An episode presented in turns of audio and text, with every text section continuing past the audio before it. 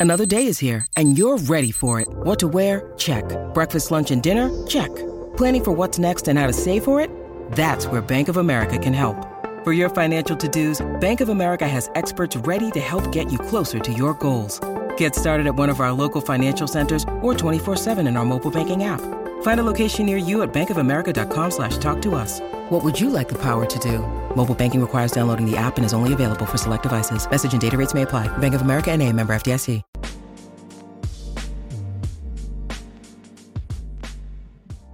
Welcome in, Hokies fans, to this edition of the Tech Sideline Podcast. We record on Monday, September 26th, and we've had a few extra days, but now it's time to look back at the loss to West Virginia on Thursday night in Lane Stadium. On episode 257 of the Tech Sideline Podcast, we'll look back at some of the most important moments of the battle for the Black Diamond Trophy, look back at what went wrong for the Hokies and how they can build off this heading into one of the tougher stretches of the season. And at the end, we'll also look around the ACC as a whole. All of that and much more coming up on episode 257 of the Tech Sideline Podcast, which starts right now.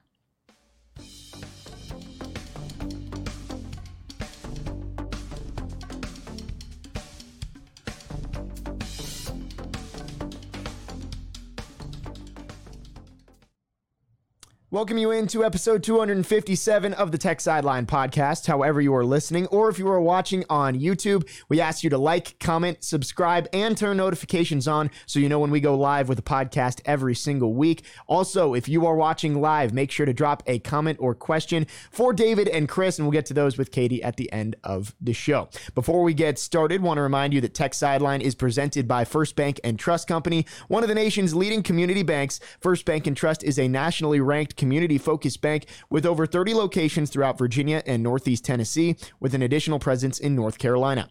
They offer free checking with industry leading mobile banking, financing solutions for personal, agriculture, business, commercial, and mortgage needs, and more. Visit www.firstbank.com to learn more. Let's introduce everybody on set today across the way. David Cunningham, managing editor for Tech Sideline, is on here as we recap West Virginia. As always, to my right, lead analyst and columnist Chris Coleman in the red shirt chair. In the fourth chair today, it's Katie Adams. And behind the scenes, Will Stewart again filling in admirably as our greatest podcast producer in the land, but he is, as always, our founder and general manager. And I'm Jake Lyman, your host. Let's dive into this, guys. Uh, obviously, we were hoping for a happier podcast, hoping it was going to be three straight wins for Virginia Tech. And, and it looked close early on as Tech took the lead late into the first half, but just was all West Virginia in the second half. I, I want to start here looking back at some of the more important moments of the game because it felt like there were a few just turning points where it could have gone one way or the other, and it ended up going the West Virginia Mountaineers' way. Uh, and let's start with that third and fourth and one for the Hokies. Right after Jalen Stroman punched out the football, Dorian Strong fell on it. Tech could have gone up 10 to 3, 14 to 3, uh, but no gain on back to back runs. What was your thoughts here, Chris, on the play calls there? And do you think Tech could have gotten a little more creative to try and get that yard?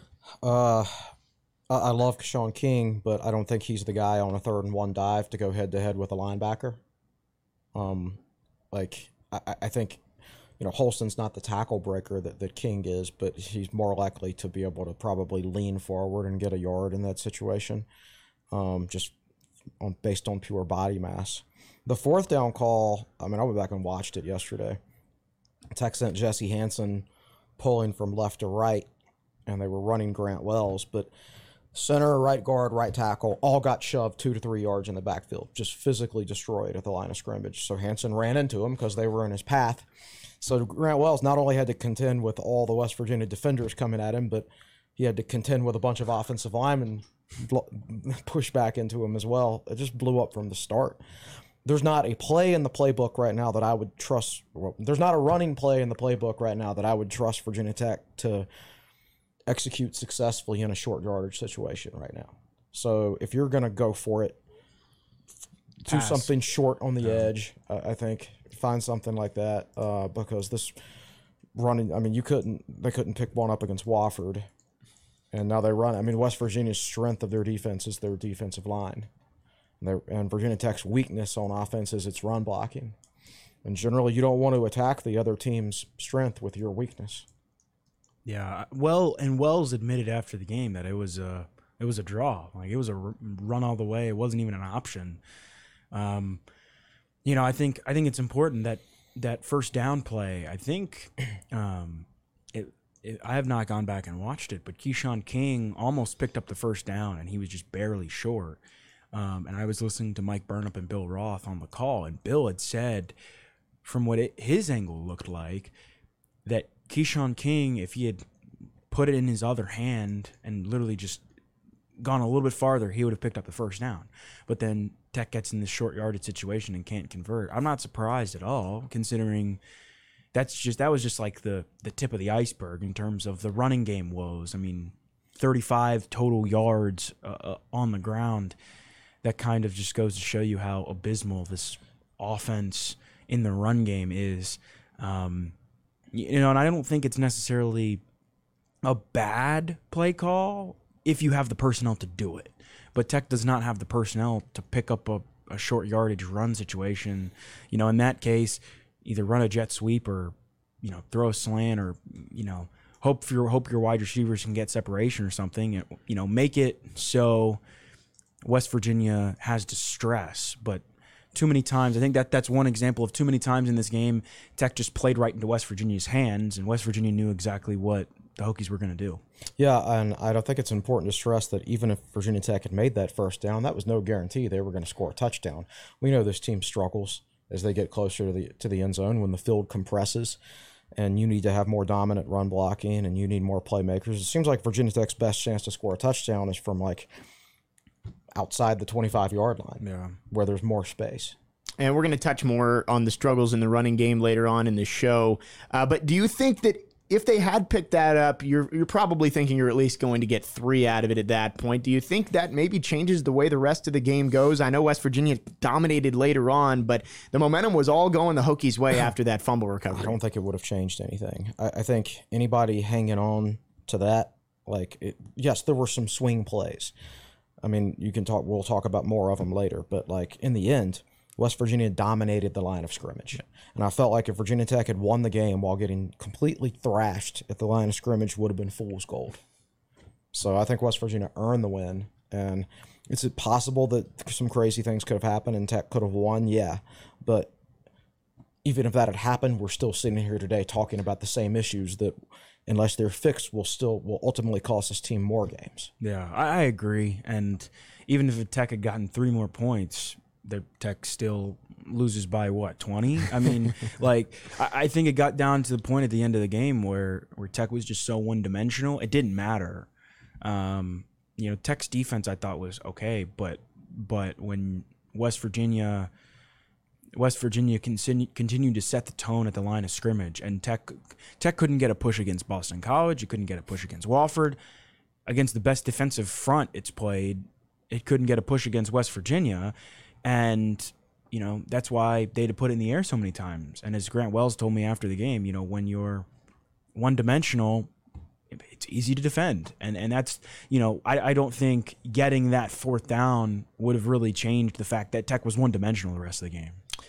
Well, Tech still led up until I want to say 17 seconds left in, the first half. Uh, let- let's talk about that drive to go down the field for West Virginia.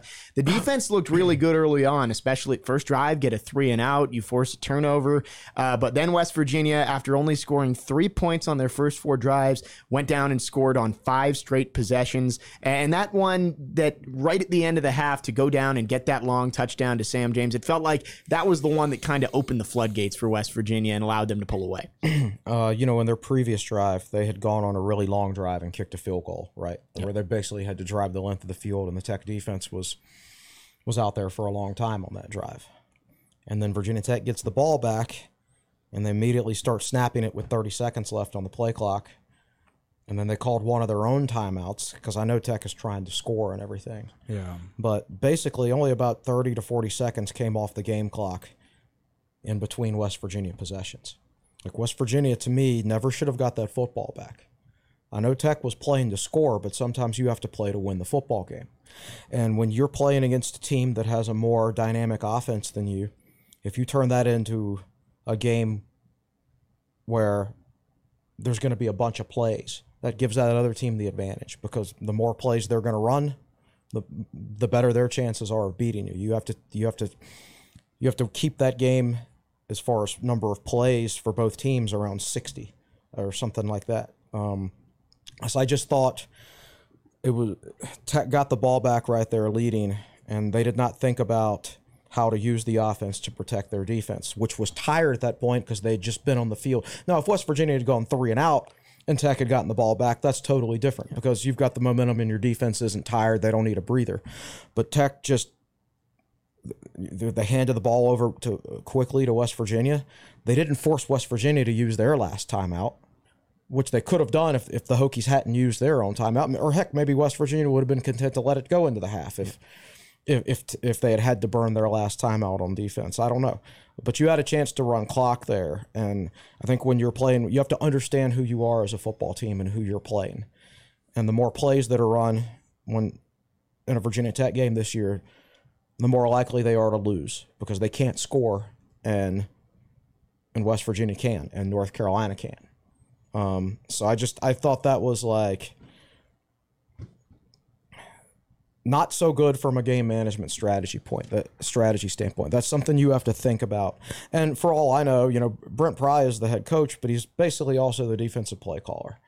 So maybe he's already, at least part of his brain is already thinking ahead. Okay, if West Virginia gets the ball back, what am I going to do defensively? Like, I don't know if he's completely thinking about it from a strategic standpoint. So that's something that, like, he's either going to have to get better at as far as doing two things at one time, which I think is really difficult, or at some point, you know, somebody else is going to have to call de- defensive plays so he can actually focus on the game management aspect of things. But uh, some it's certain it's something to keep an eye on. But I, to me, like I, I, Virginia Tech should have gone into halftime with a seven to six lead. That that that was that's I didn't talk about it in my article, but like at some point you have to stop writing.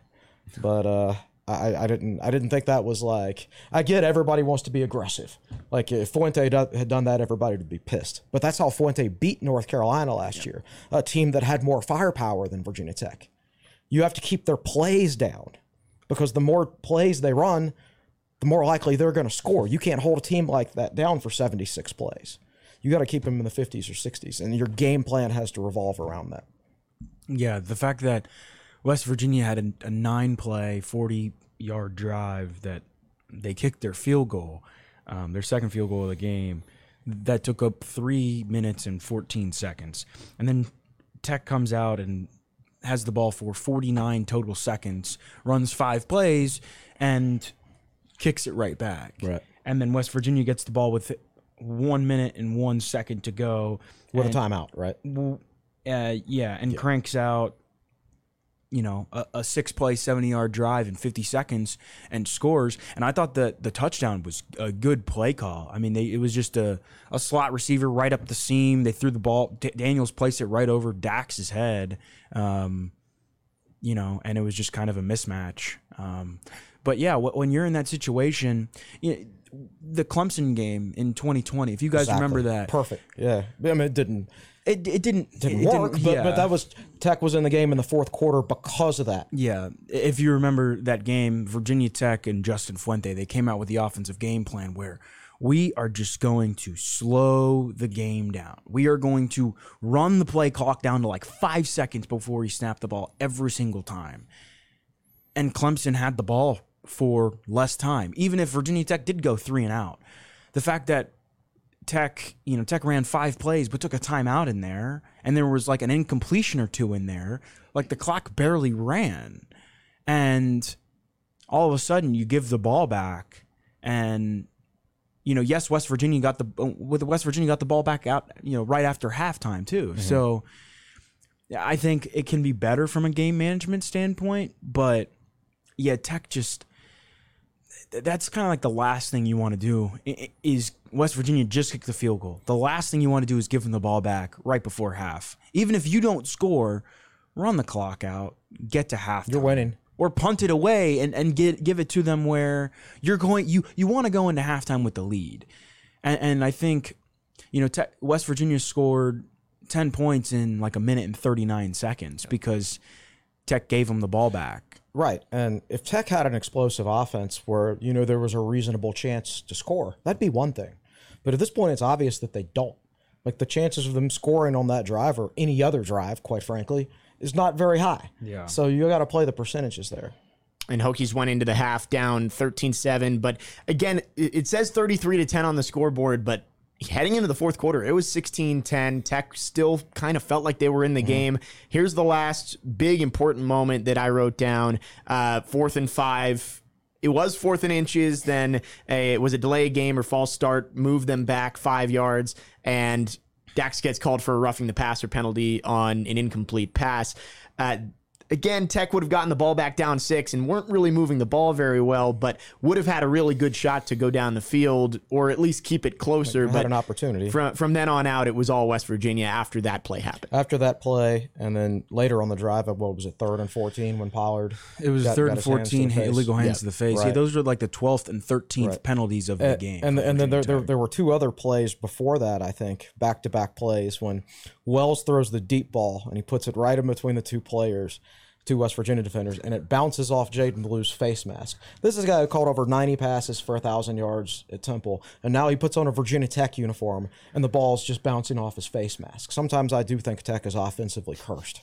Um, and then the very next play, Tech punted. That was a third down play, which would have kept the chains moving and given Tech the ball in West Virginia territory. But instead, they punted. West Virginia muffs the punt like on their own 20 yard line.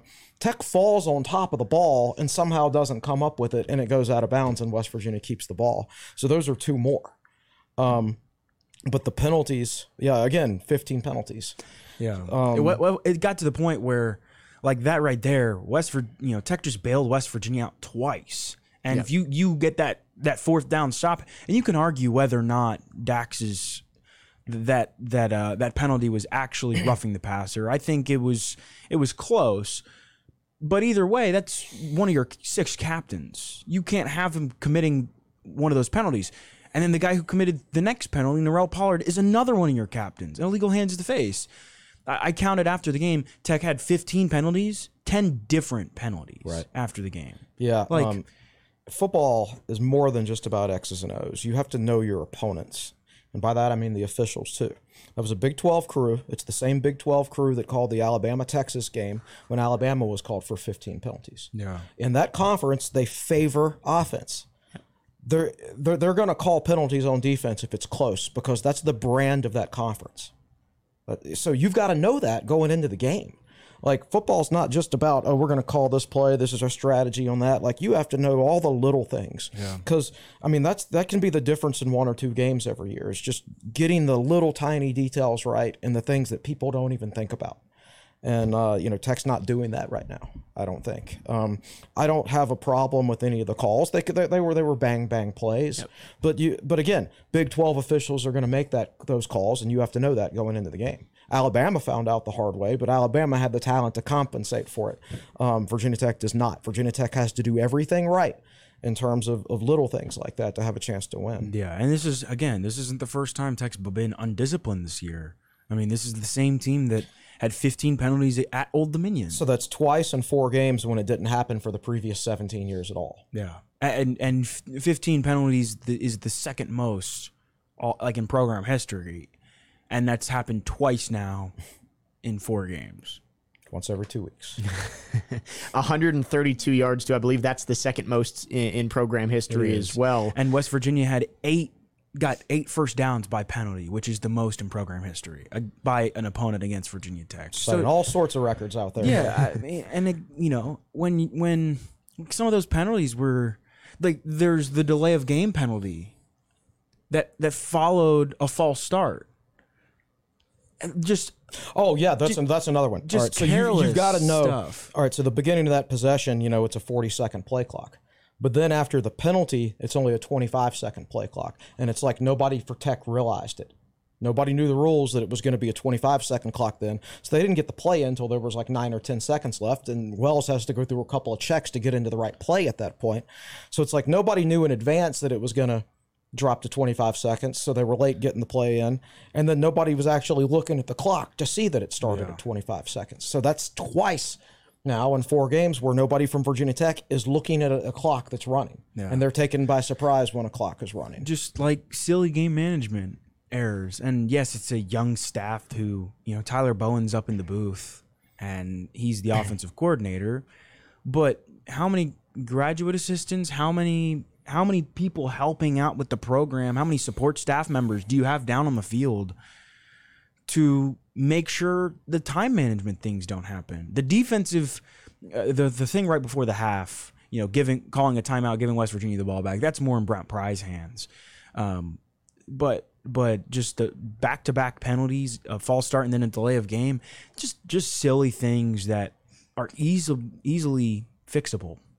And, and do you think that with this happening twice now in four games, could we see the trend of being undisciplined continue? And then would you think that maybe is a problem with this staff, or do we think this is correctable and it's just some some early season issues for a, a staff that really hasn't had experience at this level yet? I was talking to a former player last week, and, and this was it was Thursday, and it was Thursday morning, so before the game, and we were talking about penalties, and uh, and I told him, and he, used to t- he he he brought something up about oh yeah I remember those penalty runs we had to do, you know, in practice after every penalty we picked up in a game, and I'm like oh yeah they don't do they don't punish for penalties anymore, and like he was like what Price said that. So that- that used- Pry right. said that after the Old Dominion. It's like that was that was part of the pro. It was instilled in the program. That was part of if you committed penalties, you were being punished. Uh, that doesn't happen now. So yeah, that might be something that that he'll have to take a look at at some point. All right, well, we have a lot more to talk about with West Virginia, but first, let's check in with Katie in the fourth chair for the first time. Um, y'all alluded to it a, a second ago with the penalties, but just wanted to note this stat that Scott Glessner put in the stat, put in the chat. He said the last time Virginia Tech had multiple games of 100 plus yards in penalties was 2004. It happened three times that year, and surprisingly, all three were Virginia Tech wins. So, unfortunately, we don't have the same luck this year since we're losing with that. Well, but- you know, we had a some future NFL players on offense, and we had a top five defense that year. so you could overcome things like like that back then. Um, and then second of all, I went down to Knoxville this weekend to take in a little SEC football. Um, since Virginia Tech didn't have a game on Saturday, of course, so it was interesting to see all the Hendon Hooker jerseys, all the Hendon Hooker signs at College Game Day. Of course, you know the wonderful performance he had on Saturday. But then the more interesting thing, I was driving home listening to a podcast, and they were talking about just the, the transfer portal in general. And they said the transfer portal is interesting because you can go in and get a quarterback that'll solve a lot of your problems and can really transform a team.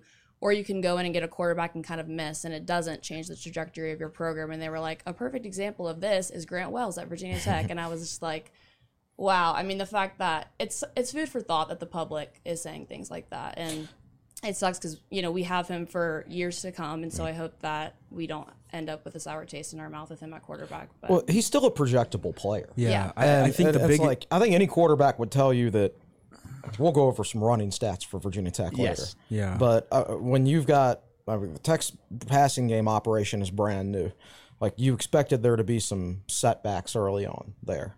I think they're actually a little bit further ahead than I thought that they would be when you consider the fact that they have no help at all from their running game, and they're in so many long yardage situations. I mean, if you want to help the passing game, then, then you have a. I mean, I'd rather them throw it on fourth and one than throw it on third and eight. Yeah. This is what Grant Wells said to the media after the game.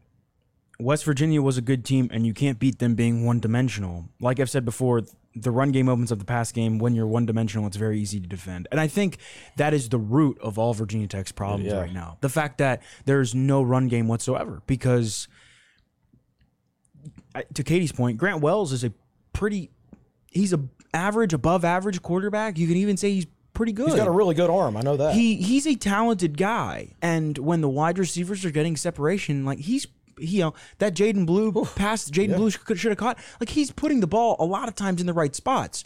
But when Virginia Tech has to throw the ball and gets in these third and long situations every single drive because the running game doesn't pick up more than a yard, JT Daniels had a great quote leading into the game. Uh, he was talking about Tech's third down defense, and he said, "You can't live in third and long."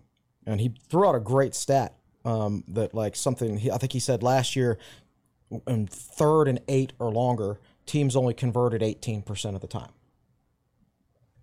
Yeah. You can't live in third and long. Yep. You have to be able to run the football. You have to do well in, in short yards. and that's where Tech's living right now, and, and that's and that's the problem. And uh, again, like people are people are saying, oh, hey, well, you know, why why can't why, why is Keyshawn King not a good running back, or why is Grant Wells not a good quarterback? And it's like, well, I, I think the problem lies up front, where you know we we saw Keyshawn King break off a sixty-five yard touchdown against Boston College, and granted, it's Boston College, but when the hole is there, you know, when Grant Wells has time, I think the pass protection's been pretty good. I mean, you okay, saw the the touchdown pass from from Wells to Caleb Smith against West Virginia. He Grant Wells had all the time in the world, but the problem is when you are such a one-dimensional offense, when the defense can drop eight guys and only rush three, which West Virginia did for most of the game, it you it makes you easy to defend. And this is this is what Virginia Tech is in, and until they figure out what the the run game situation, defenses can literally do the same thing every single game. Yeah, I mean, when you've got some sometimes seven and eight defenders back there in coverage, just clogging up those passing zones. I mean, it's a, it's a question of math. Four or five receivers or eligible receivers versus seven or eight defenders. It's it's, it's not.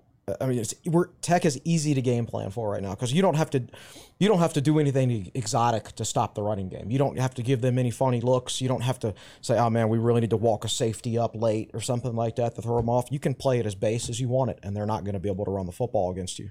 And I think the the only even though Grant Wells' stats weren't great, I don't think you can put the game on him on Thursday night. However, there were two big plays that maybe got lost in the in the mix of everything. Two overthrows from him that probably would have been touchdowns. I believe one was Da'Wain Lofton uh, heading towards the south end zone, and then Christian Moss uh, wide open heading towards the uh, the north end zone. Moss was the big one. That was right in front of me. I was in section three. But again, like uh, this was probably the one time in the game where the pass protection for Tech did break down. Yeah. And That because could that never- first play, Wells got rocked by two guys. It and wasn't they, they actually one. got penalized for that. Yeah. for, for the for It was a rough- it was a rough in the and, pass, and that actually set up a set, gave them a first down, and then eventually it was the fourth and one where they didn't Yes, score. correct. So so they were a little bit fortunate to be in that situation, but yeah, he couldn't. He couldn't really set set his feet and step into that throw. He just winged it because he had to get rid of it, and he's got a good arm, so it overthrew it instead of underthrowing it. But uh, the good side on that play was like Christian Moss was wide open, running behind the defense. Yeah. That's it. So if you can get protection on that play, that's a touchdown. Um, and I, I will throw this out there. It's slightly off topic, but you know we ran we ran Christian Moss's numbers last week, and five of the twelve. All right, so he caught five passes on twelve passing plays that he was in the game for last week against Wofford. Well, this week he caught two passes on the twelve passing plays he was in the game, and was running wide open on the third. Yeah. So uh, you're actually getting a pretty high percentage of success from Christian Moss. And when you play the percentages, like I think he's the most projectable Virginia Tech wide receiver long term, and you're getting good production per snap from him right now. Yeah. Probably needs to play more. All right, well, thank you, Katie, for that. It allowed us to get into the passing game a little bit, uh, and I want to move to the running game now. Uh, we, we've kind of been teasing it that that we're going to talk about some running game stats. Uh, West Virginia won the battle on the ground handily, over 200 yards rushing for the Mountaineers. 35 for the Hokies, uh, and 24 of those came on two carries. Jalen Holston had a 15 yard run. Grant Wells had a nine yard run. So 16 carries for 11 yards outside of those. Uh, Chris, I know you have a lot to say about this. I do, I, I do. So Tech's run blocking grade per PFF this year, and this is isn't. Don't just say offensive line. This is a team thing because the tight ends aren't blocking either. Um, so their run blocking grade this year is a 46, which is 63rd out of 65 Power Five teams. Tech is seven tenths of a point from being dead last. Who's worst? Arizona and somebody else, or maybe Arizona State. Tech, I I. Tech's lost in the ACC. Yeah, oh yeah, yeah. Boston College isn't even that bad. Last year, Tech was 74.8 in run blocking, number 24 out of 65 teams. The year before that, Tech was 78.3 in run blocking, which was 13th out of 65 teams. The year before that, despite starting three freshmen on the offensive line right next to each other, two of which were true freshmen, they were still a 58.8, number 45 out of 65, which isn't great, but it's pretty darn great for starting three freshmen Better than other. this year. Cer- yeah, I mean, this is like historically horrible. This is like Newsom-esque, if you want to go back to, to, to those days. Um, and the individual performances, and again, it's not just the offensive line. Johnny Jordan has dropped from a 66.6 to a 56.5. Caden Morris dropped from a 71.3 to a 54.1. Silas Dzansi has dropped from a 67.8 to a 58.9. Parker Clements has dropped from a 75.0 to a 44.5. He, Almost he- 30 He's dropped from Over fresh, 30 he's dropped Over from freshman All American level to like probably one of the lowest grading offensive linemen in the country. Uh, Drake DeIuliis has dropped from a 69.1 to a 39.7. Nick Gallo has dropped from a 57.8 to a 37.6. All right, again, if it was just one or two guys whose play had regressed, you could say uh, just, just a couple guys that maybe aren't fits for the new system or maybe they're just having trouble. It's everybody. All six of those returning players that played a lot of snaps for Virginia Tech they have just gotten it's not well it's unfair to say maybe that they've gotten worse and i know people are talking about the talent level but if these six guys aren't talented explain how they blocked well last year Yeah. Oh, and the one guy you didn't mention is Jesse Hanson, who, well, well i didn't mention him because he didn't play because he didn't play last year, Yeah. but he's graded out. well, he's clip, he's He's- I think he's on the same level as the other guys basically maybe you could argue that he's been The first or second best lineman Yeah. which isn't saying much and, but and so this is where I struggle. I I'm very confused as somebody who covers the team full time, and you know we asked Brent Pry after the game, and you and I talked about this over the weekend. We asked Brent Pry what was going on with the running game, and he straight up said, "You know, I'm not really sure." And and you ask Silas, we asked Silas Dzansi after the game, what's going on with the run game? And he said, I just do what I'm told. You know, I, I wish we, he's like, I wish we ran the ball more. And he said that because I think he feels like he's doing his job up front and he wants to give Tech a chance. But, mm. but at, at what point, at what point does, I mean, clearly it's not working. At, at mm. what point does, it become so bad that like what what point is too bad, right? At what point what the point does Joe like do you change the scheme? Do you change what you were trying to do? Because clearly it's not just if it was just Parker Clements or if it was just Johnny Jordan, it'd be one thing. Yeah. But the fact that the entire offensive line is struggling, the entire offensive line cannot block.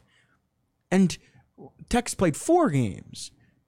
If if it looks like it's not going to improve, which is what it looks like right now, Exactly. wh- Why are you going to continue to try to teach it? I under I understand from a coaching perspective if you were trying to for the future, you're a first time head coach at, or first time position coach at this school. You are trying to nail down this scheme and say, this is the way we're going to teach it going forward, mm-hmm. which might be great for a guy like Xavier Chaplin, a, a true freshman, or all the other younger guys in the program. But there are a lot of I don't. I, I mean, I, I would say they're veterans because they've played a lot of snaps and they graded out pretty well in the past. Why all of a sudden all of them not playing well? And are you going to continue to do that? Because if you continue to do that, it's going to be the same product every single week. And I didn't expect them to be like as good as last year's group, and certainly Yeah. not 2020's group.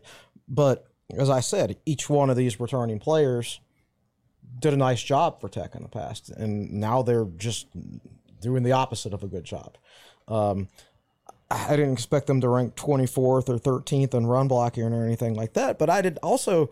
They should not be arguably the worst Power Five offensive line in the country either. A- And it doesn't seem like this is going to be something that the impending return of Malachi Thomas is going to fix. Oh, all the Malachi Thomases in the world would not have helped the other night. I mean, those guys were getting hit as soon as they as soon as they touched the football. You know, and it's interesting. I think Chris and I had this conversation the other day. You know, Katie mentioned Hendon Hooker. I, I don't think a Hendon Hooker would help this offense at all. It's He not. help, but it, I mean, he wouldn't be the Hendon Hooker that people were used to seeing on Sports Yeah, I mean, it's week. not. Yeah. It's Yeah. not like like yes, he would be an. You could say he might he would be an improvement, but it's not like a quarterback or a, a dynamic quarterback or a dynamic wide receiver or a dynamic wide receiver would change this. It all comes down to the offensive line. And when again, West Virginia can sit back and I mean they pretty much rushed only 3 guys the entire second half. And that's where Grant Wells' interception, the pick six, came from, where Grant Wells is throwing into traffic. And because there are eight guys dropping back, and there there's nowhere to go. A- And, when when Grant Wells is under pressure, when West Virginia is rushing three guys, and then Tech can't run the ball. I mean, it all adds up. And again, at what point is it too bad where where they they they make a change? And what change do you make when you make a change? Yeah, I, I don't know. I don't know. I wish I knew. I don't. Th- I don't think they know either. And I mean, it'd be one thing if you're like, okay, this is our weakness, so let's just do that less, and here's our strength, and let's do that more. There is no strength. There's not like one type of running play that has been successful this year. They've all been complete failures. So where do where do you go? The crazy part is how okay or above average the pass blocking has been. A- again, like it's not like that has been really really bad. As we said earlier, Grant Wells has had time a lot of the time. Yes, it's broken down here or there, but but the run blocking has just been atrocious. Yeah, and I you, you don't know how to fix it. Uh, Um, you hope that it's that it is a schematic change. Now, I I do agree that certainly agree that every time there's a schematic change up front and you're asking to asking your players to play a new style of football, there's an adjustment period. Um, but it doesn't make any sense that like every single player is struggling. Yeah. You're telling me every single player can't execute this? Uh, it, Well, so, and uh, if you and if you go through a scheme change, can it, it can it really get worse? Right. Um, I, my worry, and and this, I'm not saying this is a definite for sure, but it's just something to think about. Is my worry is probably something that I pointed out before the season is that you've got a new offensive coordinator in Tyler Bowen. You've also got former offensive coordinators who are now running game coordinator and Joe Rudolph, passing game coordinator coordinator and Brad Glenn. Those guys come from different backgrounds in coaching, and they have new philosophy. They have their own unique philosophies and and and schemes and ideas and things like that. And we said before the season, at least I said, I didn't know what the Virginia Tech offense was going to look like because of all those new guys, and I thought that might give Tech an advantage early because opponents weren't going to know what to expect, but. My concern is that there are too many chefs in the kitchen and not enough cooks. And that maybe I'm okay with Tech's passing game concepts. It seems fine to me. Um, maybe the execution of it could could use work, but I'm fine with the concepts. I, my my worry is that Rudolph is running co- coordinator and Bowen as offensive coordinator just isn't meshing as well as as as they hoped it would, as they thought it would. And I'm not saying that's a definite, um, but it's it's something I've got my eye on right now. And that's going to be something Tech has to figure out. If they can't get the run game going, it's going to be a long season for this offense. Uh, the defense that looked really good early in the season struggled on Thursday night, and we're going to talk about that in the second half. But before we take a break, let's check in with Katie one more time in the fourth chair. Circling back to the offensive struggles, last week we said, you know, they need to score 30 points to stay in this game and win this game. Now they're averaging around 20 points per game. I looked at the scores last year and they only scored above 30 points twice, and it was against Middle Tennessee and against Syracuse. So obviously it's still an issue. Um, I'm going to kind of rephrase my question because I was going to ask, like, if you went, what three players from other teams would you go out and get right now to change this offense? But now it's like, would they all be offensive linemen? Now that I hear Yeah. y'all talk about it, Yeah. But since you but say a quarterback can't change it, you know, a good wide receiver I- can't necessarily change it. Like, Yeah, what I would mean, a we good even need? like a, a, a better quarterback would help, sure, but like you're also not thinking about this year. You're also projecting the future too. And like Grant Wells is still going to be here in two years, and he's a projectable player. If everybody gets around, gets better around him, and he gets good coaching, he's going to improve. If he doesn't improve over the next two years, then that's an indictment on coaching, is it not? yeah. So uh, yeah, I personally three linemen, three linemen that we know are fits for what Rudolph wants to do. I How guess. about a how about a, a Doug Nester or a Bryan Hudson? um, no, Doug, Doug, Doug, Woods, Doug Nester had his third best grading game of his knew, career yeah. on Thursday night, oh my god. Beh- behind 2020 games against uh, North Carolina and Liberty. Yeah, I, I just I don't, and to me, like I don't know if you brought in three new offensive linemen, would w- how would they do in, in the scheme? Right, because you know we've seen every That's what I player mean. take You a step back. you- you've seen- So is this is is what they're trying to do? Is what the is, is what this offensive staff is this amalgamation of different styles? Is it just not? Is it the system or the scheme or what they've come up with? Has the potion they've brewed is it just broken? And I don't know. I don't know. I I, I think I watched the uh, the condensed version of the game yesterday. unfortunately. And uh, obviously, Tech hardly didn't run the ball very much in this game at all. So, and the condensed version doesn't show every play. So I got a very limited sample size of running plays. And, you know, I saw one play, the offensive line just get physically dominated and pushed into the into the backfield, the fourth and one play. I saw another play where I thought Tech had a numbers advantage on the left side of the line of scrimmage, and it was a run over there. And all of a sudden, you saw two Virginia Tech offensive linemen over here chasing one guy, and the guy that they didn't block come free. So it's like they're not even picking up. They don't know what to do Yeah. on those plays. So like, there's not like one answer here. Um, all you can do is just hope it gets better. It should get better this week against North Carolina, but on paper it should have gotten better against West Virginia because they got smoked by Pitt and Kansas. At least their defense did. And then they Well, it looked should like have the gotten 86 better against Wofford. Right. Yeah. and it looked who lost again this week. Uh, um, They score? uh, I think whoever they they did they did they scored 22, but they gave up 24 to an FCS team. Close game though. Yeah. Yeah, I, I, I one of the while we're on the uh, the topic of offensive line, I, I, I told Chris this the other day when we were at ACC Media Days in Charlotte, and I know Will remembers as well.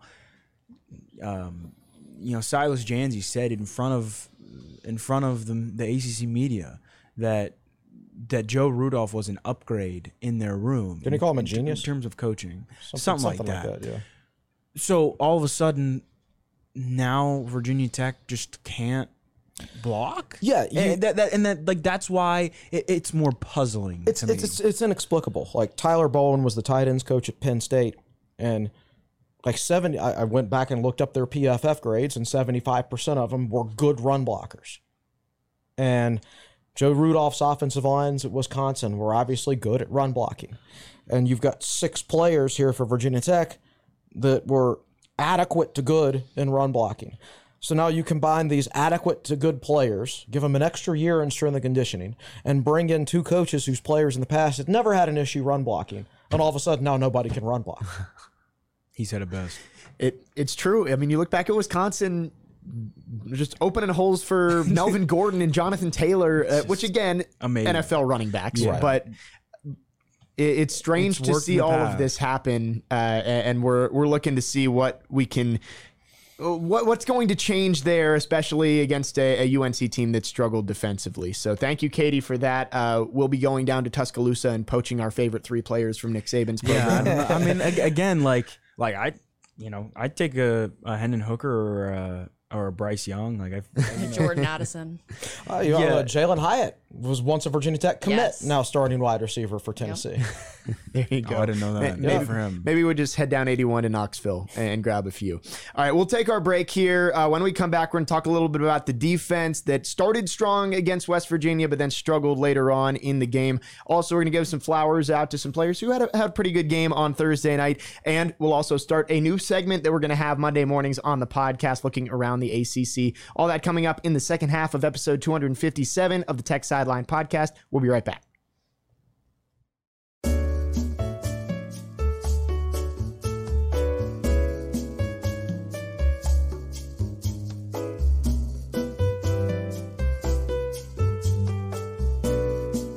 Welcome back to episode 257 of the Tech Sideline podcast. Tech Sideline brought to you by, brought to you by First Bank and Trust Company. Jake Lyman as your host on set. David Cunningham, Chris Coleman, Katie Adams in the fourth chair. Will Stewart behind the scenes. We are recapping the battle for the Black Diamond Trophy last Thursday inside Lane Stadium, where West Virginia beat Virginia Tech 33 to 10.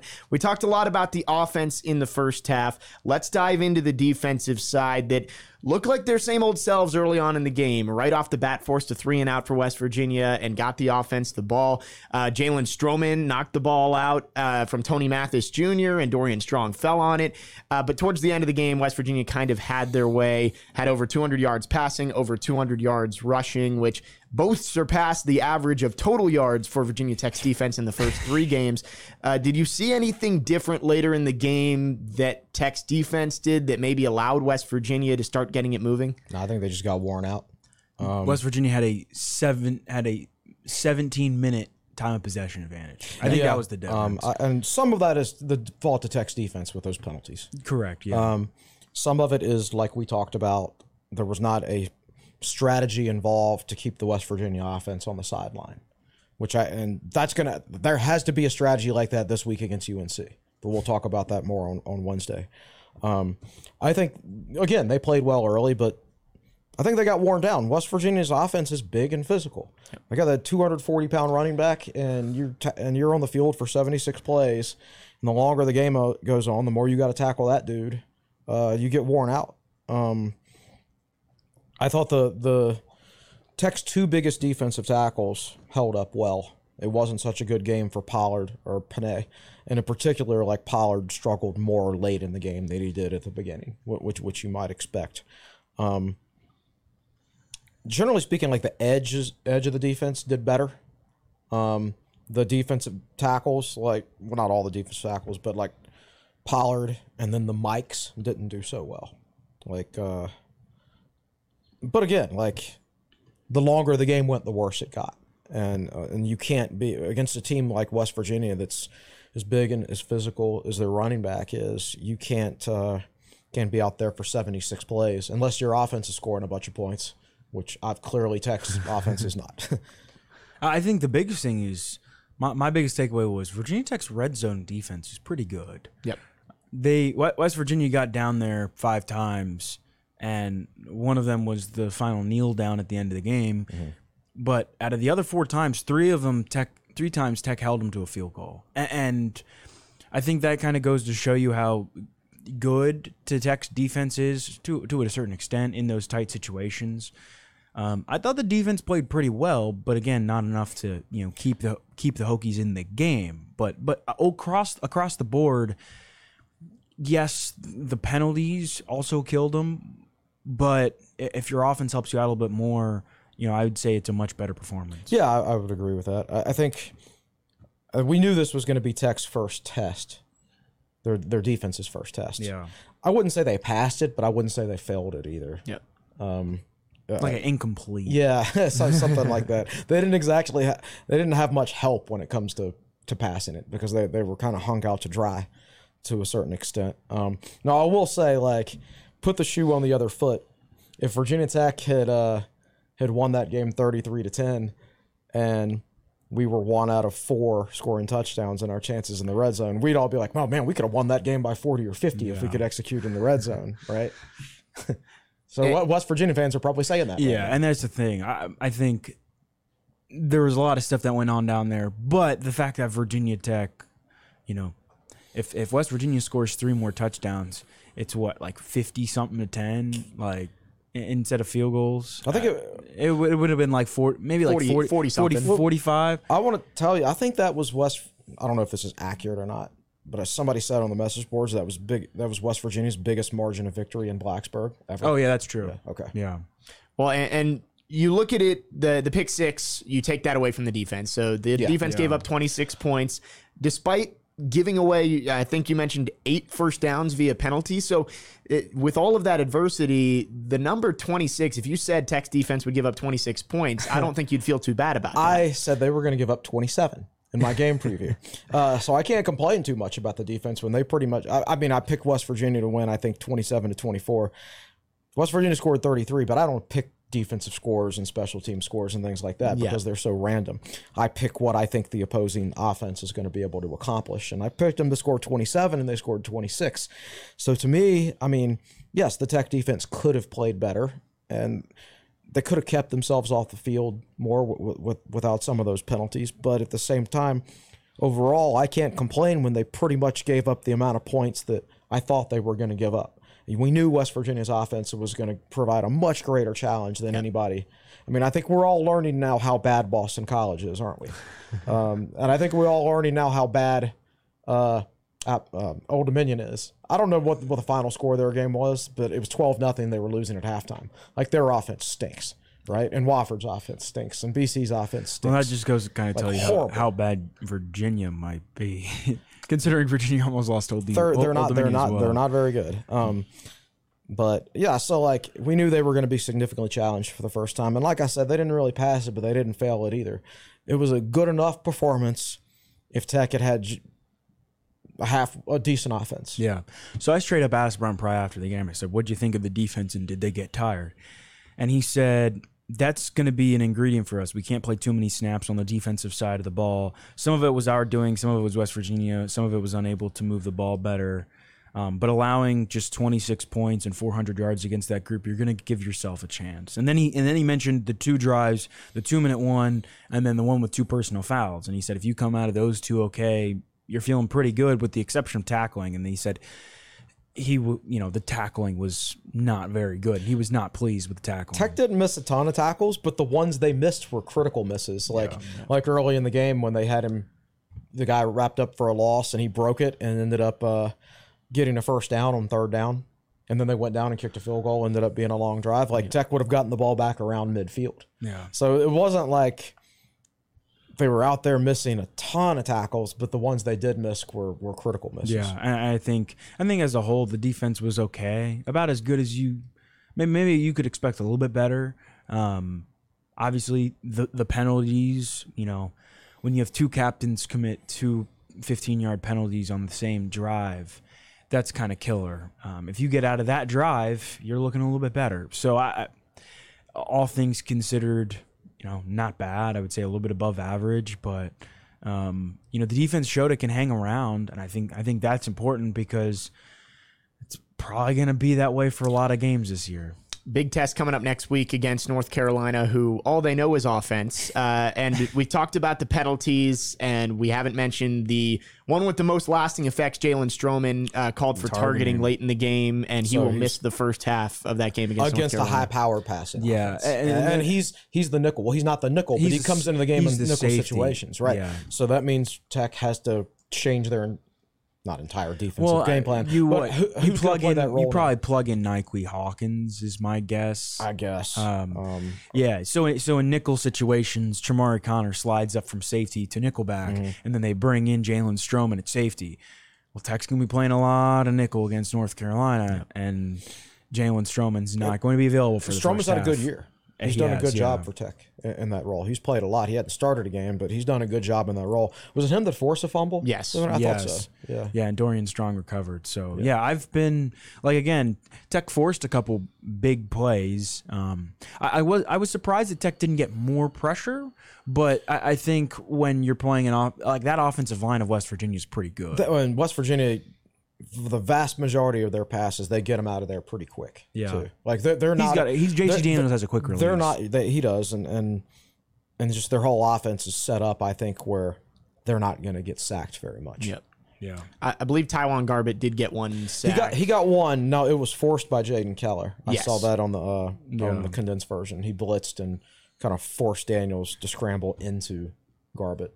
And- mentioning Jaden Keller, I want to give some flowers out to some guys who played pretty well. I thought Keller showed up a lot more in that game. We started to see maybe why the coaching staff was so high on him. The. Wills graded out better in this game, and and Jade McDonald only got five snaps. It was uh, Keller and Lawson played a lot, Yeah. and they hung in there. Um, they, they, did they did it like like I said, it was the it was more the interior of Tech's defense than than than. I know Keli Lawson's kicking himself for not recovering that punt. I know he is. So that was on a special teams play. He's he, I'm sure he is. I mean, it happens. Like he's certainly not the only Tech player that Yeah. has been uh unable to come up with like a game changing type play over the last few years. So, but he's got a great future. Yeah. I mean, he's he's long and he's athletic. I think he plays more physically than you would think with his size. So he just needs to, you know, I, I think he made good progress in his first year. Put on 15 pounds in his redshirt year. Now put on another 10 or 15 in this next year. And you know, gradually build yourself into a very good player. But he's got that ability. And I know we've we've been talking defense, but we we didn't really talk about Kaleb Smith. He made the great catch for the touchdown and five catches for 70 yards. I was That's talking career about career high yardage. Yeah, yeah, and I, I was talking about it during the game that he's kind of evolved as a player. Last year and the year before, it felt like he was a guy.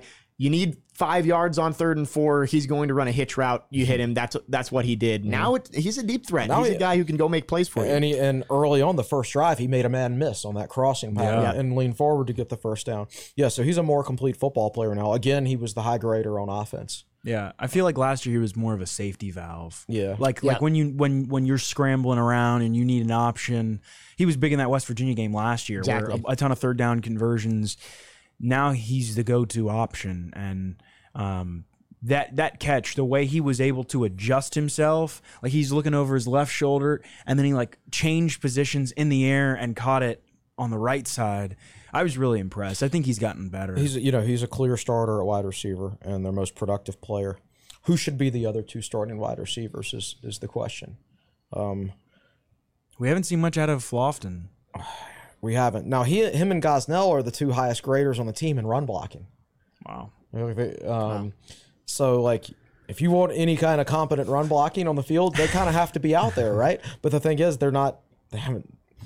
Like I would play Christian Moss to make the passing game better. Yeah. I mean, uh, he would be one of my three starters, and I don't know. Figure out the third. Blue, maybe? Yeah. I don't know. Well, well, let's wrap up West Virginia discussion with kind of some big picture stuff. What does this loss mean for Virginia Tech? There's no games on the schedule between Tech and West Virginia for a while, so it seems like the Black Diamond Trophy is going to stay in Morgantown for the foreseeable future. Uh, and now the ACC schedule gets into full swing, and Tech's schedule gets tough. Can they keep this season from going into a, a tailspin with you know UNC, Pitt, Miami, NC State all coming down the road? You know, the thing is, like, if you look at the, first of all, West Virginia, it sucks losing that game. It's not, well, it's not. It's not losing the game per se. It's just you know you don't have another chance. Yes. Because look, when you play in a rivalry game with another big state school that really supports football and football is important to them as an institution, as a fan base, you're going to lose some of those games. That's the way it goes. But you're also going to get it back. You have a chance to get it back. Like if Tech lost to UVA, that would suck, but at least See they get it. They get it. See you next year. Yeah. Get it back next year, right? Uh, you might may never get a chance for West Virginia again, and I think that's a shame considering the ratings the game got. I think the uh, yeah, ESPN should be pushing those schools into into playing that game every year, but we'll see if that happens. Um, as far as the immediate future, if you look at October, I think um, if you look at each game on a micro level, like Tech's going to be an underdog in every single one of them. They're nine point dogs against UNC right now. That's the early line. Um, and they'll be an underdog in the others too. So, like, if you look at each of those individual matchups, I'm not probably not going to pick Virginia Tech to win any of them.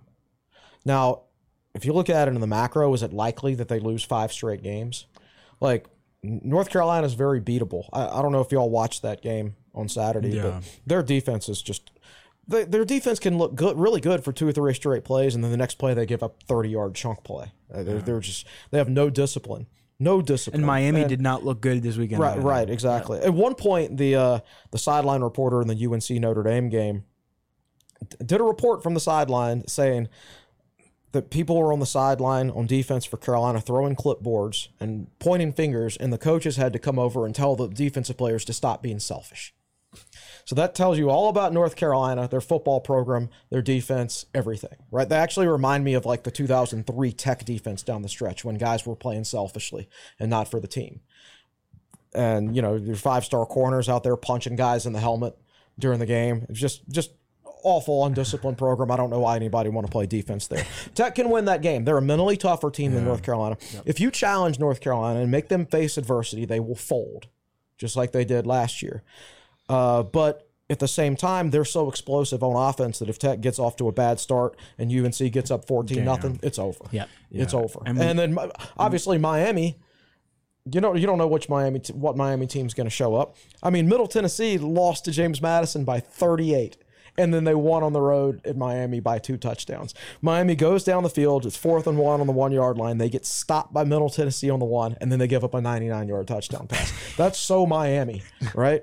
So Tech could win either one of those games, but at the same time, like at some point they gotta they gotta do something on offense, right? Yeah. Like they can't score. Like West Virginia's defense had gotten trounced by their two Power Five teams they faced, and then all of a sudden look like the '86 Bears against Tech. So North Carolina's defense is bad, but so was West Virginia's Yeah. and and it didn't help. So my guess is that like Carolina's defense will look better than it's looked this year against Tech. I do think the Tech offense will look better than it's looked against UNC. I think they'll kind of cancel each other out. So how many explosive plays does the Tech defense allow? That that'll be what decides the game. How, you know, turnovers. Can, can Tech's defense yeah. force a turnover like like Jalen Stroman Yeah, did that? right. The And- Dorian and- Strong fumble recovery. Exactly. And so I think I'm inclined to think the Tech will win one of those games. I just don't know which one because I just think, oh, law of averages, right? I don't think they're going to lose five in a row. Now, that being said, they could. because that offense is so bad. Like I'm going to end up picking against them on all four of those games. Hey, me too. Yeah, I think we're all tied up now, right? Well, I think we are. I believe we are. I think so. Um, I was just gonna point out ESPN PR's tweet uh, on Saturday: 1.6 million viewers for Virginia Tech, West Virginia. Uh, from nine to 9:15, it peaked at nearly two million. Um, it's the second most non, uh, second most uh, non Week One Thursday game on ESPN since 2017. Right. So, yeah, I, I- People like to watch that game. Somebody's going to make it happen to make that game they better. start Yeah. to happen a little more often. Yeah, for the rest of the season, Jake, to your question, I would say uh, again a lot just comes down to the the offensive game plan. And, and one of the things that stood out to me, and I don't know if Tyler Bowen would necessarily be joking around about this anymore. Um, so last week when we we chatted with him, uh, and we asked him, I think it was Aaron McFarling of the Roanoke Times, asked Tyler Bowen with with West Virginia's you know high powered offense, explosive offense, and the tempo they play at. Does that uh, you know how do you adjust your game plan? Do you adjust your game plan? Does that that factor in? And he jokingly said they have an offense. He's like, I've only been watching the defense. And then he went on to say, you know, yes, of course we're taking it into account, but didn't really give an answer. But how Virginia Tech manages the situation offensively, what plays Tech runs. Um, it seems like Virginia Tech's very vanilla in the run game offensively, and maybe that's what you have to be right now with how bad the run blocking is. But I'm just I'm just surprised that everything's an inside zone or outside zone. It's like it's nothing nothing special, and you get into third and long every single every single drive. You Somebody know, texted me on Saturday and said the, the offense looks like a spring game running game with the simplicity Yeah. of it. And I agree with that because, you know, so many spring games are on TV these days, so coaches don't want to give anything away, so they stick to the basics in the spring game. And yeah, that is kind of what Tech's running game looks like. It looks like a spring game running game as far as the variety of types of runs and things like that. It just doesn't seem overly complex. Yeah, and I think I I would expect. I mean, I would hope Tyler Bowen, you know, starts to be more creative, but also Tech needs to, you know, Grant Wells can manage games. Tech needs to kind of go into a little bit of game management mode, and when you play a North Carolina team, you cannot have a 17 minute time of possession difference. No, that'll be ugly. Uh, again, I mean, it was ugly this week. It'll be ugly against them too if that happens. So you have to go into this game. To me, this is the same game as last year, except it's in Chapel Hill. You have to go into that game with a specific mindset. Like, not to say, oh, here's how many points we need to score to win. Here's what we need to do offensively in terms of helping out the defense and managing the game Yeah. to win the game. And we'll have a full preview of North Carolina on Wednesday, dive into all this stuff a little bit more, but very similar game to West Virginia in terms of the high powered offense, lacking a little on defense when it comes to the Tar Heels. Uh, we are going to look around the ACC to finish up the podcast, but let's check in with Katie one more time in the fourth chair before we do.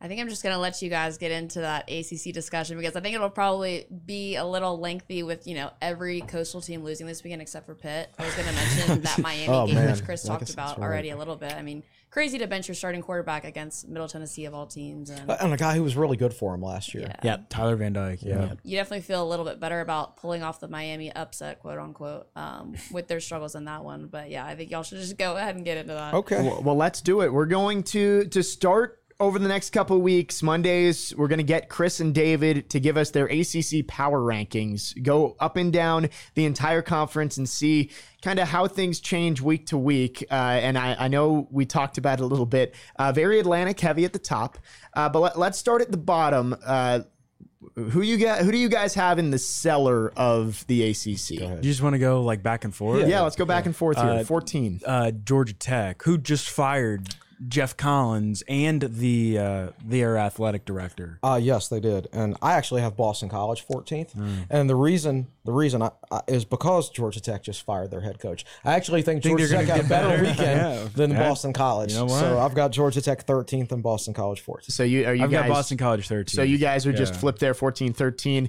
Here we go at 12. I, I can see Chris's. I don't see David's. What, David, who do you have at 12? Virginia Tech. Virginia Tech, Yeah, that's who Chris has too. not great. I have Vir- I have Virginia at 11. So do I.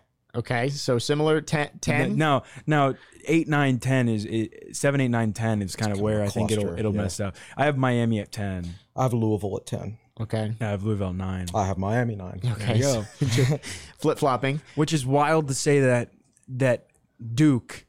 Duke, like I've got Duke at eight. Me Duke, too. first year, first year head coach Mike Elko. That's they lost to Kansas. They were in but that Kansas game. is, But Kansas is Kansas is. Yeah. good. Kan- Kansas is four and It was zero. the Blue Blood Bowl, is what they call Yeah. it. Ba- yeah. it, it's it's crazy that like a handful of basketball schools are undefeated. Kansas is 4-0, Syracuse And Virginia Tech's He's winning the 4-0. ACC in basketball. What is this world we're living in? two. Uh, I've I've got Pitt at 7. I've got UNC at seven. Okay, I've got Carolina at 6. I've got Syracuse at six. Oh. So here we get into the top 10. I mentioned it's Atlantic heavy. David said his top five are all in the Are all Atlantic. I Atlantic. can see that The, Chris's high, the top highest coastal team four- I have is North Carolina at 6. I've got Pitt at five. So Okay. that's my highest So there we coastal go. team. I've got I've got Florida State at 5. And I, Florida State surprised me. beat BC by 30 this weekend. well, Boston College I- is uh, not very again, good. Boston They're- College not yeah. very good, but still. But yeah, I, I'm, I'm, you know, I, I beginning of the year I thought that the LSU game was not necessarily a fluke, but how good is LSU? But Florida State is looked okay. But, well, they look like a well coached team now. Yeah. Yeah. They look like a team that's actually responding to coaching now. Well, let- let's talk about the very top of this thing. I think in some order, you guys have Wake up there, NC State up there, and Clemson up there. Uh, Clemson Wake this weekend was a, a thriller. I mean, Clemson went up 14 nothing early. Wake battled back, two overtime game. Clemson came out on top. I, I think both those teams proved that they're worthy of being a ranked team in the ACC. Oh, I thought that was a great game. Clemson almost waited too long to switch to that too high safety look. Um, because they could not stop Wake's receivers Yeah. their quarterback when when they left their corners on islands. I mean, Wake was going to win that game by probably ten or so if Clemson hadn't made that change. But when they made that change, they they made it a game of one on one, man versus man, talent versus talent, their defensive line versus Wake's offensive line. Yeah.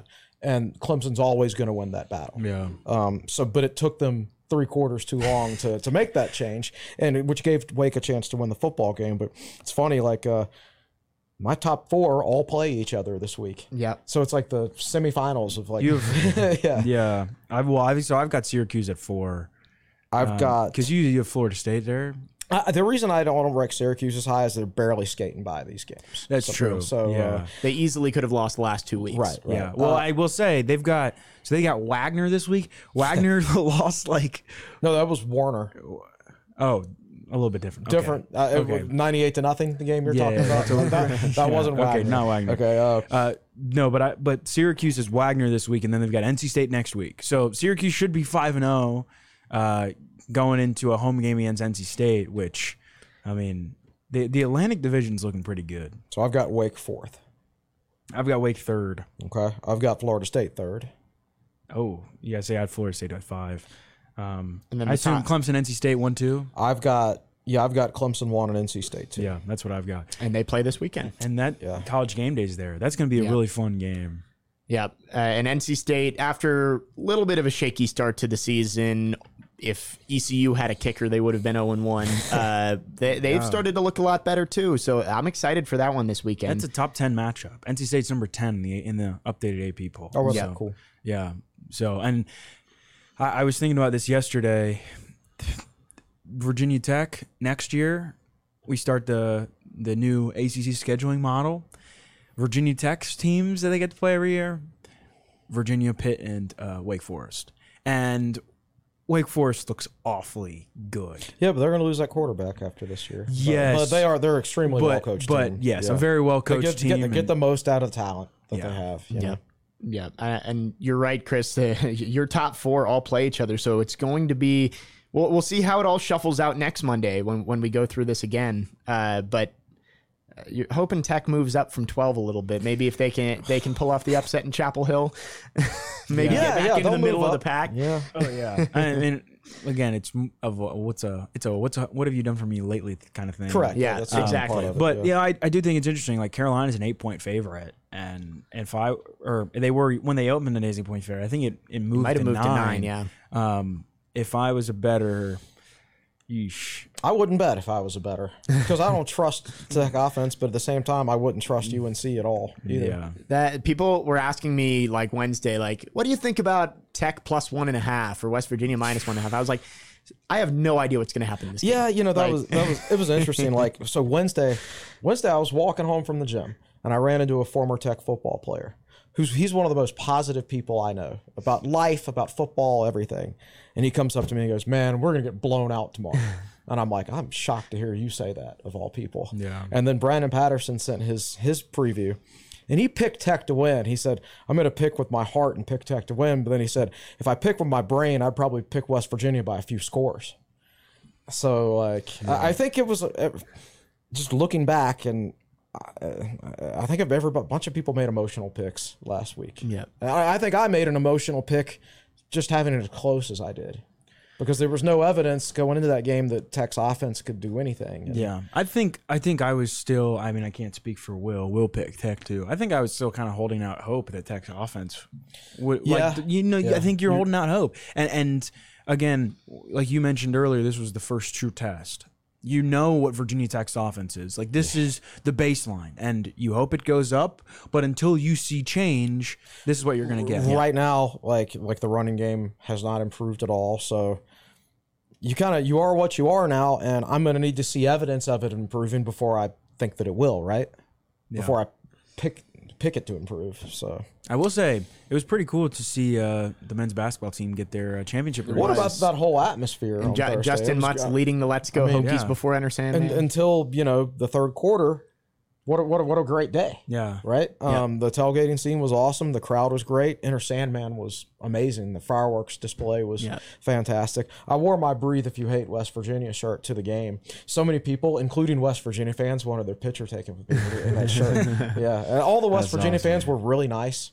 All the ones we tailgated with. Uh, so, so it was a really nice day until the third quarter. Yeah, weather held off. I mean, like that clear skies. Well, it kind of did. Like I parked as soon as I parked and got out of my car and started walking to my tailgate, it started pouring rain.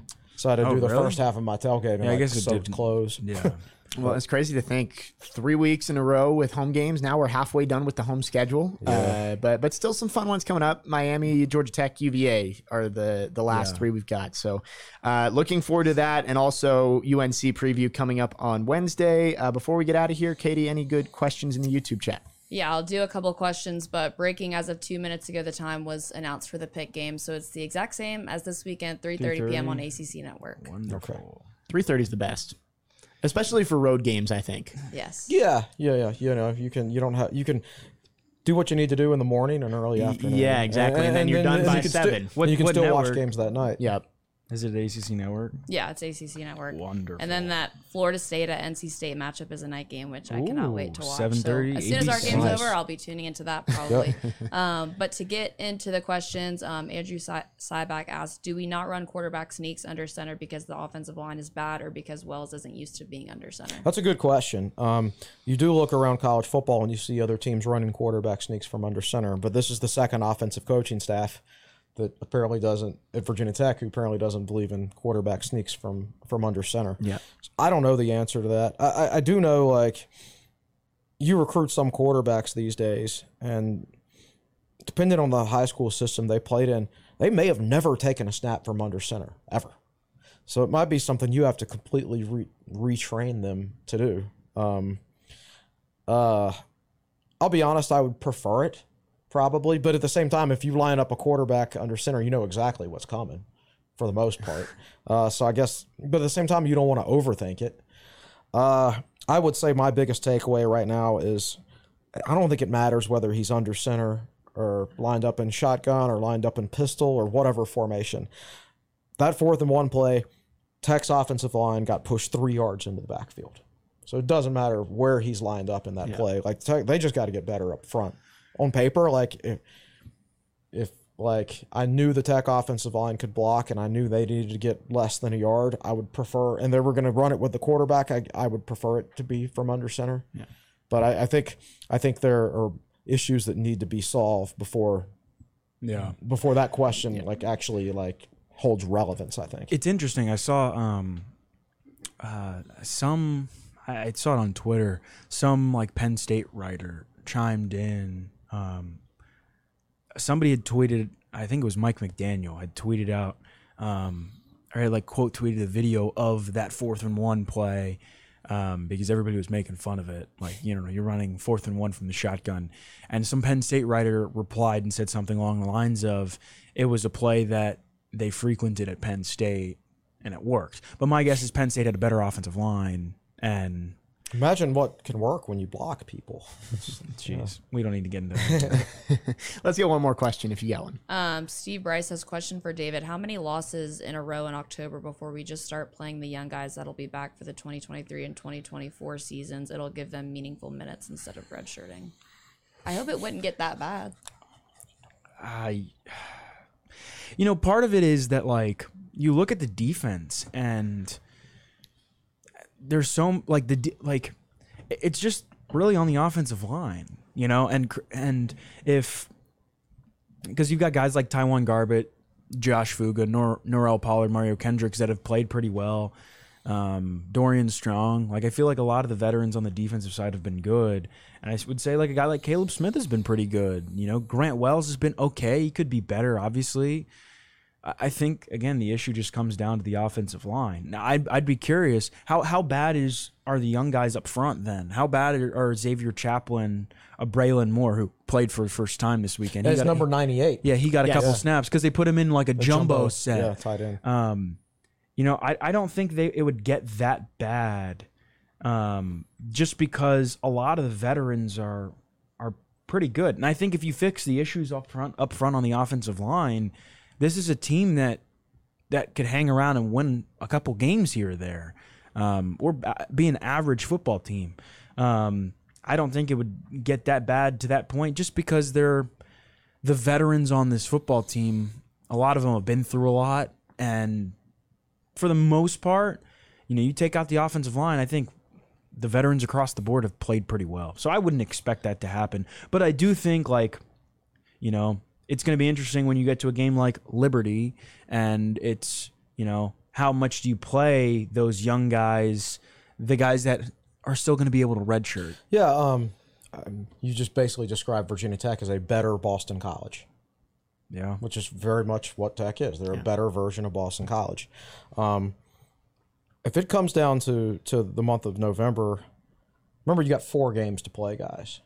Um, I don't want to burn any red shirts this year that we don't have to. Yeah. because redshirting and, and getting time in the weight room, like I want to, I, I don't want, I don't want to go. Right now, we look like a four-win football. There's no point I'll in be honest with you. sacrificing red shirts to win for a fifth game when you're going to win four, right? You know, uh, it just doesn't make any sense. Always look out when you're in a rebuilding situation like Virginia Tech. You need to make the best long-term decisions with your personnel, and I think it would be a disservice to those guys and a disservice to the long-term future of the program to to just start pulling red shirts left and right. Yeah. Um, uh, I also think like there are a lot of hardworking guys in, in this program, and uh, everybody wants to, uh, let's play freshmen, right? Well, when you play freshmen, you got to take away playing time from somebody. So, like, you want to play, you want to play that freshman wide receiver. Well, that snaps have those snaps have to come away from somebody. So, it means you're taking your junior wide receiver out of the game, even though he doesn't really deserve it. You're doing it just to play the freshman because people all like that. It makes everybody feel warm and fuzzy. Well, then that junior receiver gets pissed and transfers, right? So, uh, nah, just build it how it's supposed to be built. Build it for the long term. Um, Yeah. I, it seems to me like if he hadn't put any of those backup offensive linemen in at this point, like the true freshman, then he's trying to redshirt. Yeah. Um, and if somebody gets hurt and you need them in November, if you don't play them now, that, and they like had to play in the A guy last li- four a games, guy like they Xavier- still a guy like right. Xavier Chaplin, Right. yeah. Exactly. Um, so from that standpoint, I'd rather save it to the end because you still have the option. You can play them, but you can still redshirt them too. As opposed, if you play them right now and then you need end up needing them in November, then that redshirt option's off the table. Yeah. I think there's a big difference between a, a guy like Bryce Duke because he's clearly able to make an impact. He's physically ready. yes. and I know Will's having a man crush over there. Um, yeah, he's smiling. Um, and then there's a difference with Xavier Chaplin, a guy who Joe Rudolph clearly does not think is ready yet. Like Braelin Moore, four games in, just got his first like snap, and it was in a jumbo package. And I, I still find that a little bit of an odd situation. Like before the season, Pry was like basically like, "Oh, Braelin Moore, yeah, he's going to play significant snaps in the first game," and he's just getting his first two career snaps against West Virginia as a tight as a jumbo tight end, wearing number ninety eight. So it almost seems like that something happened like late in August where everybody just hit a wall. Like, uh, like, so the starting offensive line hasn't improved. Braelin Moore, who looked like they said he was going to play a lot, must have hit a wall because he's not playing. So it's just kind of an odd situation to me. Will, Will, did you break the red shirt button holding it down for so long during that conversation? Yeah. That's Chris's favorite topic right there is uh, is red shirting. Uh, I want to thank everybody in the chat for those questions. Thank you for Katie for bringing those to us. Uh, I think that's going to about wrap things up here on episode 257 of the Tech Sideline podcast. But before we get out of here, both of you, what, what's coming up on Tech Sideline over the next few days? Uh, should have a Brandon Patterson article breaking down that wonderful game that I'm sure everybody can't wait to read. Uh, normal week of content. We'll have our preview and podcast on Wednesday. I'll have an inside the numbers on Thursday. We'll see what my topic is, and there's normal, normally scheduled interviews this week. Yeah, I haven't heard anything um, from Virginia Tech, but that I assume means regular week press conference with Pry on Tuesday and a player. Uh, may I don't know if they'll open practice, but um, Pry after practice with a couple players on Wednesday and then an assistant coach on Thursday. I think, unless they put them on Wednesday. But yeah, normal week. Um, yeah, I mean, North Carolina. You know, obviously, I guess this is the fir- this is the first time in a couple weeks. You know, I've been traveling on the road, so you know I'll be in Chapel Hill, back to back weeks on the road. But you know what? After after being here for so long, and this was kind of like an, a nice extended weekend. Like got to relax a little bit on Friday, Saturday, Sunday. So Yeah, back, back to our normal schedule. Uh, last week we did the Tuesday hybrid podcast, but Monday morning, and we'll be back Wednesday uh, with the preview of North Carolina. Uh, that'll wrap things up here on episode 257 of the Tech Sideline podcast. Want to thank all of you for tuning in, and thank everybody on set across the way. Managing editor David Cunningham at the Real D Cunna on Twitter. Chris Coleman, lead analyst and columnist for Tech Sideline. He's at Chris Coleman TSL on Twitter. Katie Adams did a great job in the fourth chair once again. She'll be back hosting on Wednesday at Katie Six Adams on Twitter. And behind the scenes, our best podcast producer in the land, Will Stewart, also the founder and general manager of Tech Sideline. You can find him at Will Stewart TSL on Twitter. And I'm Jake Lyman, your host, signing off. Have a great start to your week, Hokies fans. We'll talk to you on Wednesday.